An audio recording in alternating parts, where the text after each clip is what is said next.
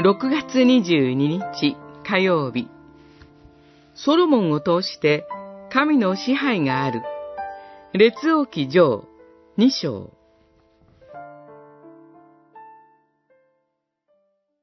ソロモンは父ダビデの王座につき、その支配は確立した。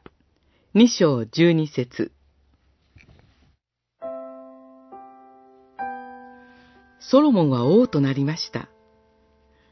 王位継承の争いをしていたアドニアは、ソロモンを恐れ、ソロモンに許しを請います。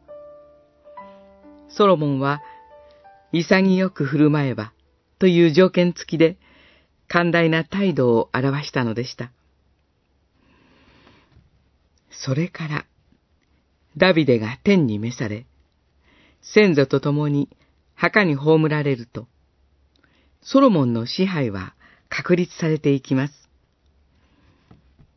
アドニアは、ソロモンの寛大な態度を受けたにもかかわらず、自分が再び王になるという野望を持って、バトシェバに巧みに働きかけていきます。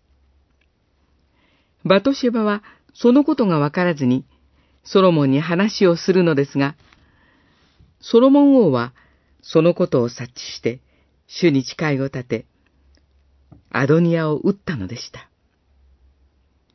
すると、アドニアを支持する者たちは、次々と姿を消していくことになり、結果的にそれは、サウルとダビデの対立に、ソロモンが終止符を打つことになりました。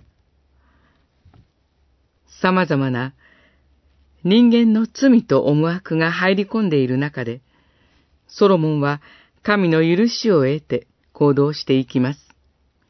その行動によって王国は揺るぎないものとなっていきます。ソロモンを通して神がその支配を確立されたのでした。